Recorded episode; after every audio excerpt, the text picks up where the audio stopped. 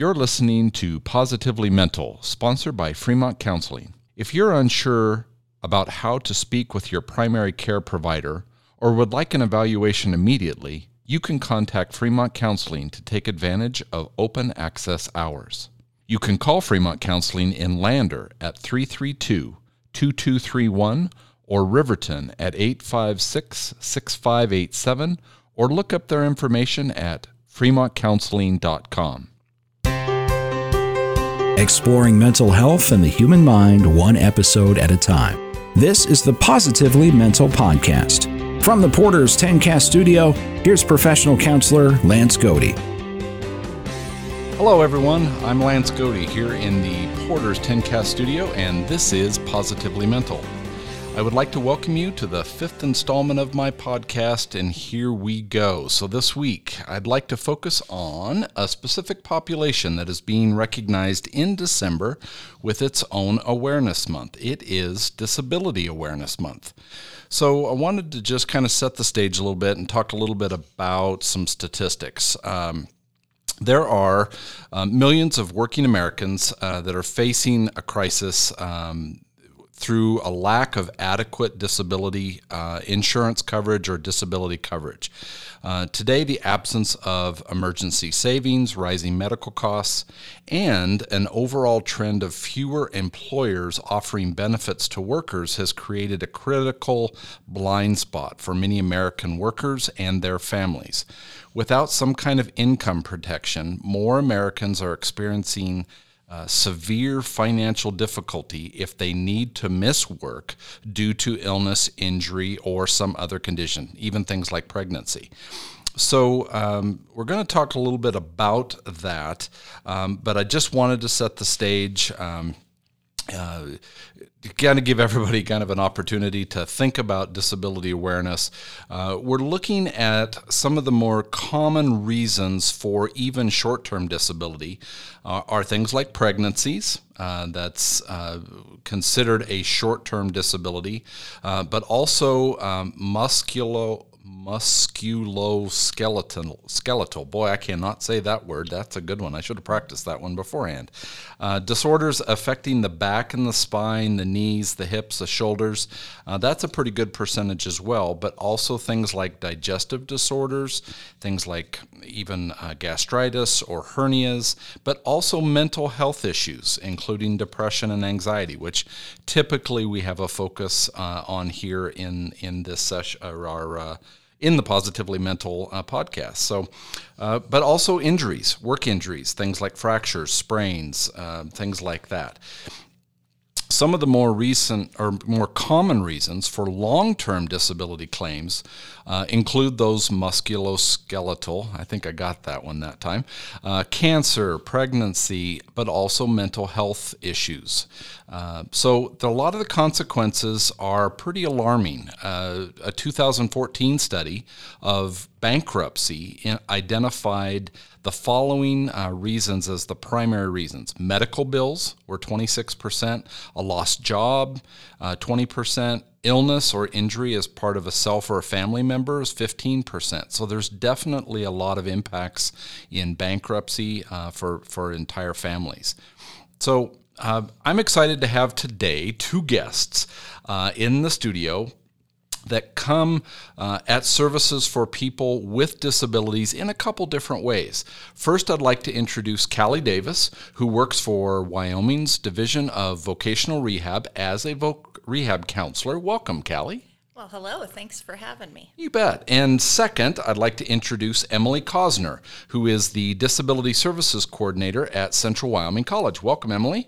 Thanks for having me, Lance. And thank you both for joining me here. Um, you know, I know it's both of your uh, first experiences in the podcast, and it's only my fifth. So we're all learning here. We're all going to stumble a little bit. That's okay. Everybody out there in listener land totally understands.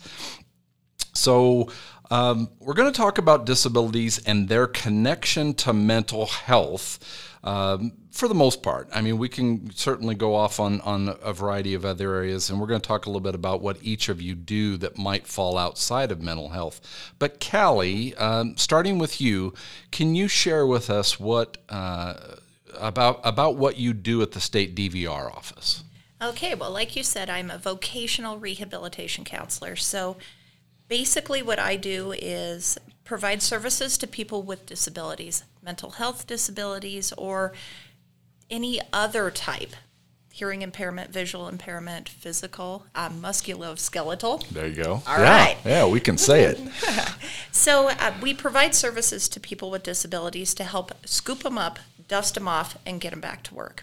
Uh, that could be finding resources to help them manage their disability, to help them to be better prepared to get to work, or it could also involve training, retraining to get them back to work. But um, you could think of vocational rehabilitation like high octane workforce services. You're getting a lot of extra support. Um, there's some funding involved with that to help pay for school, pay for treatment, that kind of thing. Um, but the big picture is getting people with disabilities back to work. Gotcha. So, Emily, um, can you also share with us what you do at CWC that connects to disabilities? Yeah, so a big part of my job is um, as disability services coordinator at CWC. So I work with students that come to me and identify that they have some sort of disability that's going to impact them here at school. Um, and that can include mental health concerns, anxiety, depression, and then also an, a wide range of disabilities, like Callie mentioned um, hearing impairment, visual impairment, uh, physical disabilities, um, ADHD, autism spectrum, lots of areas. I serve students. And one of the main things we do is provide accommodations in the classroom. Uh, so that can look like accommodations for testing, extended time, testing in a separate location, support with note taking, some other th- uh, common ones we do some you know um, electronic textbooks with reading applications so some assistive technology Gotcha. so that is um, my main connection So, and, and the two of you work together at times on mutual clients. You, Callie, you'll have people that you'll decide maybe should go to school for a while before going to work and would refer what would be clients to become students at CWC. Is that correct? Absolutely. We collaborate. If I have somebody who's identified that they need this retraining to get back to work and really find their groove, so to speak, in the workforce, I'll make a phone call to Emily with the client's permission, of course, mm-hmm. and say, hey, we need to set up some accommodations for this person. And Emily and I brainstorm together what would be the best fit and try and make that transition from working with me to sliding in and receiving services from Emily as smooth as possible. Because that's scary going from maybe not working at all to now being expected to go into college and do well and learn and get this credential to be able to find work, that freaks people out sometimes and mm-hmm. understandably.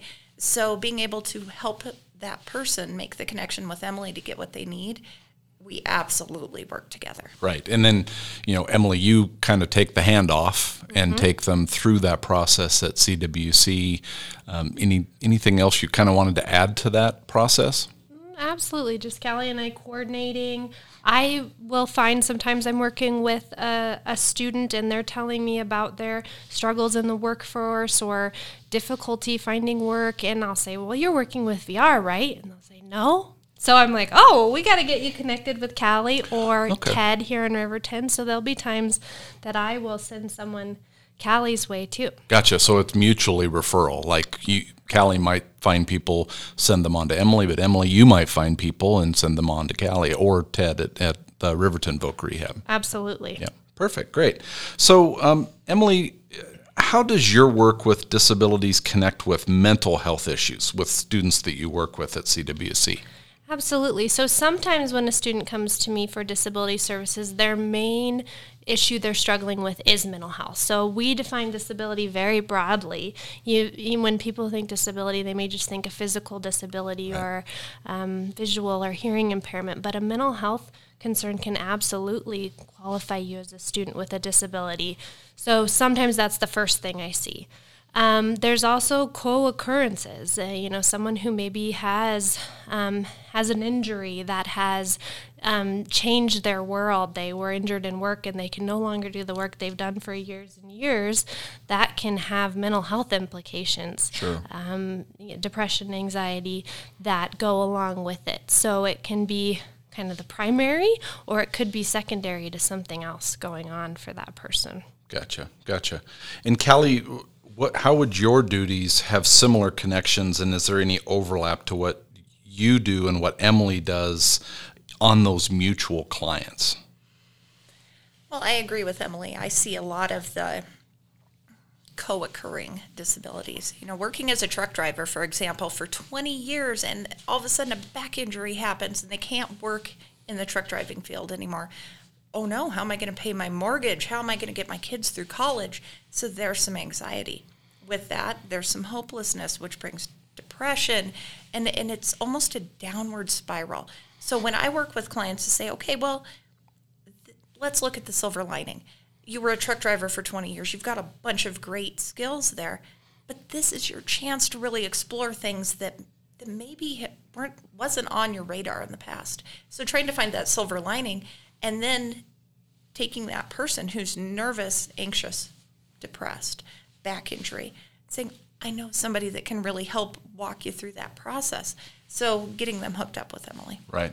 Now, you're talking specifically about a referral to, say, to CWC for education, but I would imagine you also work with Fremont Counseling, for example, or other mental health providers in, in just helping, because you may work with them directly about going in straight into another career, not necessarily with retraining, so but they still need that mental health support.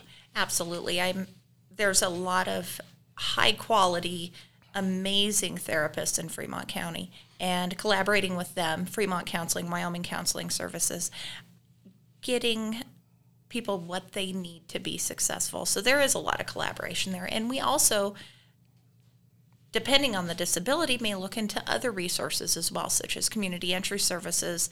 And a couple other service providers in Fremont County have job coaches. Mm. These people that can go and work amazing things, find jobs that aren't advertised, and help people learn the jobs. So there's tons of resources out there that we tap into to help the clients. Right, gotcha. So you know, you mentioned depression and anxiety. Uh, would those be the most typical or the only mental health struggles that you, that your clients, uh, respective clients, exhibit? So maybe I'll start with Callie, and we'll give Emily a chance to answer that. I see depression and anxiety quite often. Um, it, like Emily said, it can be either be the primary disability or it may be a secondary disability. But I also see some folks who may have a diagnosis of bipolar mm-hmm. or may have a diagnosis of a personality disorder.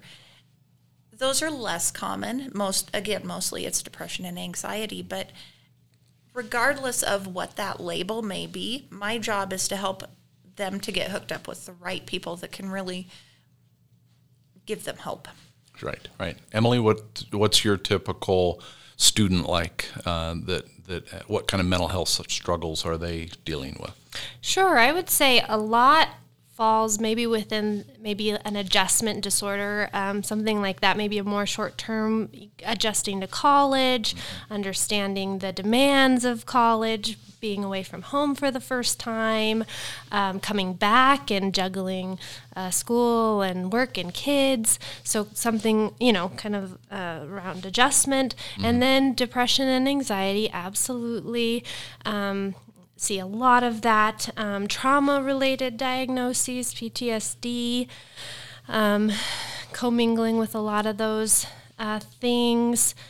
Um, do you think? Do you think there that uniqueness is there something unique, or are um, folks that are going through a disability um, situation no different than anybody else? Is there something unique about a, a, disability client at DVR or a disability client at, at CWC that makes it unique about them with their mental health struggles, or are they just like anybody else? Either of you, I guess. I would say in general, maybe if it's a combination of um, maybe a physical disability and some mental health concerns, it just maybe makes the person more vulnerable and needing more support. Um, but I would say, in general, I think it's you know, pretty pretty much the same. Um, but could but again, um, if you're coming like Callie and I, the the example we've used of you've worked somewhere for 20 years and then something big changes, that definitely makes you more vulnerable to some mental health concerns. Gotcha. Callie, any thoughts on?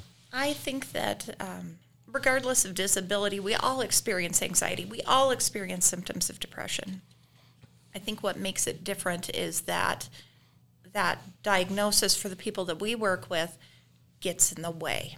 There may not be um, a rehabilitation in place. There may not be counseling in place or medications in place or a support network in place. Um, and that's, again, where we can step in and get those support networks set up and, and really help with coping strategies too. What helps? Right, right. Well, and the, the key is is that probably if, they have both you and mental health support at the same time. In some instances, I know uh, in full disclosure, I work with Emily at, at the college, so I'm very aware of what she does, and, and, and knowing that a lot of times she can provide both the mental health support and the disability support at the same time. You, you know, Callie, you, you might be referring out and, and picking up mental health support from Fremont Counseling and Wyoming Counseling, for example, as you mentioned, that the key is is they're getting double the support. They're mm-hmm. getting a lot of support to make that transition.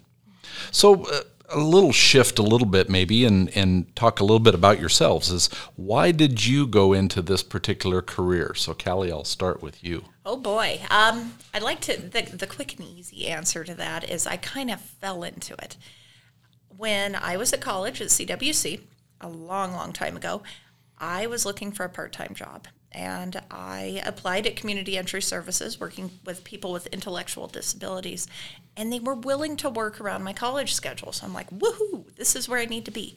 And I realized that I almost got a a high, I guess, mm-hmm. in helping people reach their independence goals. And I'm like, wow, you know, I kind of like this. So I switched my degree track. Um, originally, I wanted to be a pharmacist, so oh. big switch there. Yeah. Um, ended up in human services, eventually got my master's degree. Now I'm a VR counselor.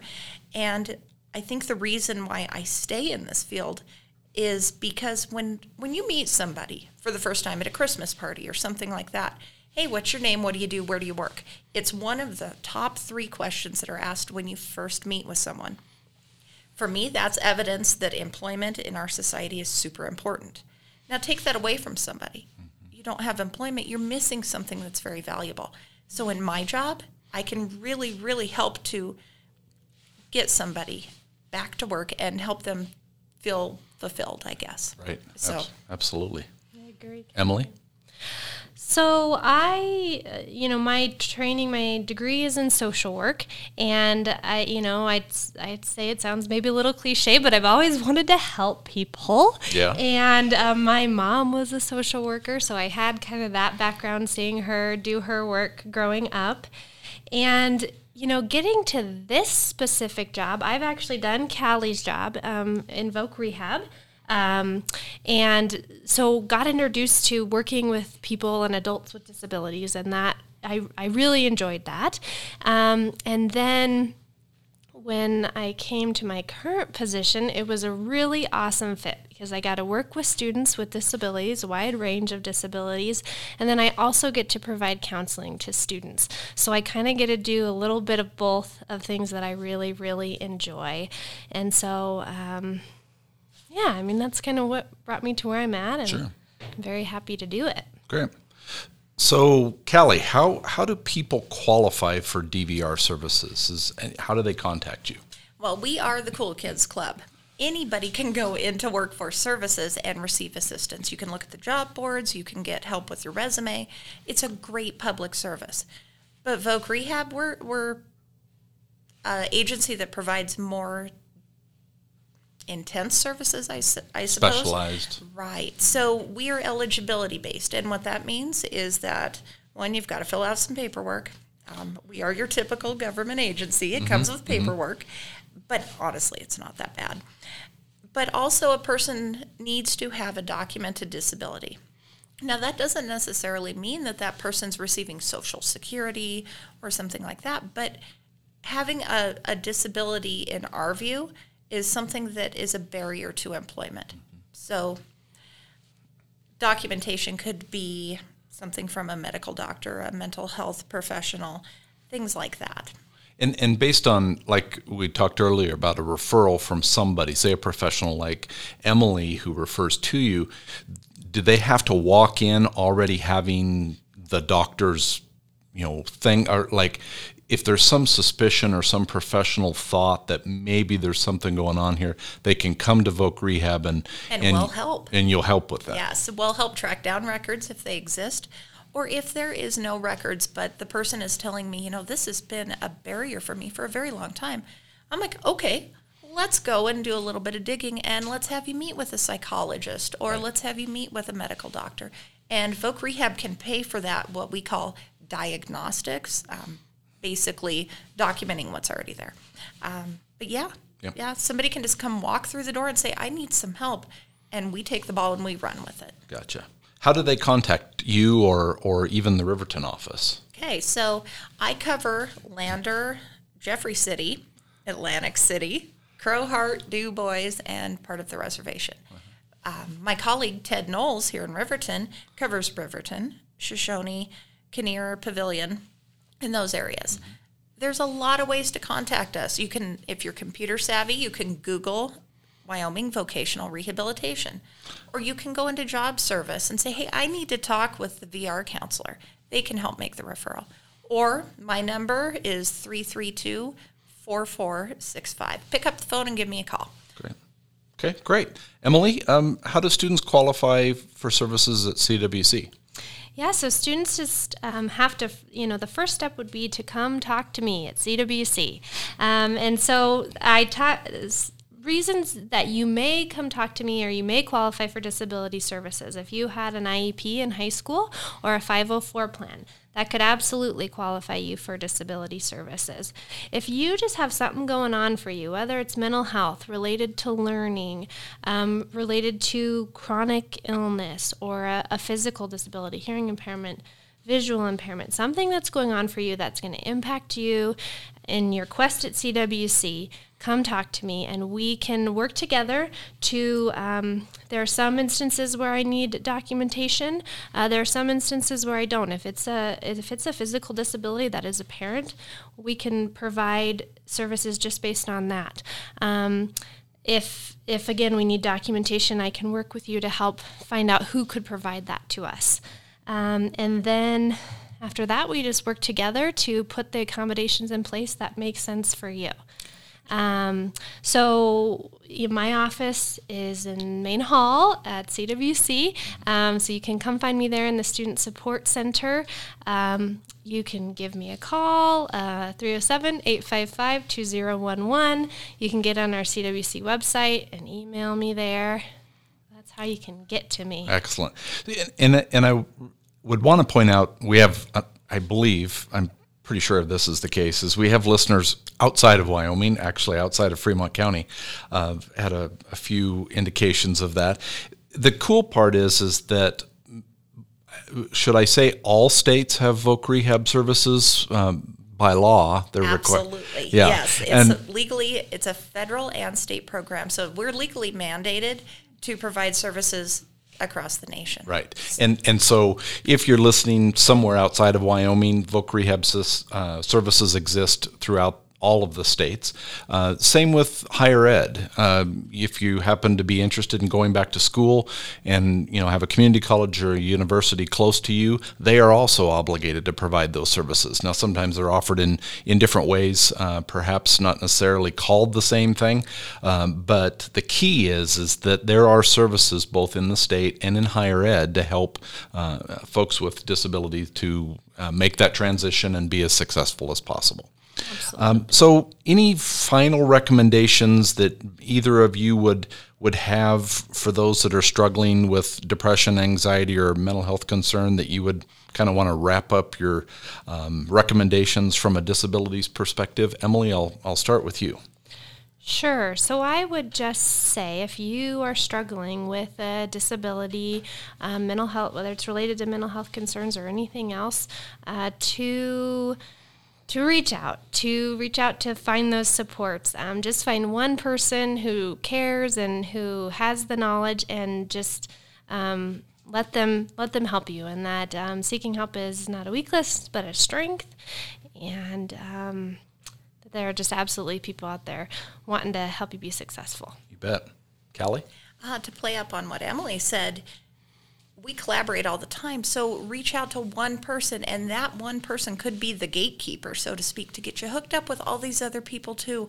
And people that are in this field, people like myself, like Emily, like you, uh, we aren't in this field to make our millions. We're in this field to make a difference, a positive difference. Our entire job is devoted to helping people reach their goals. So give us a call. We can help. Great, great.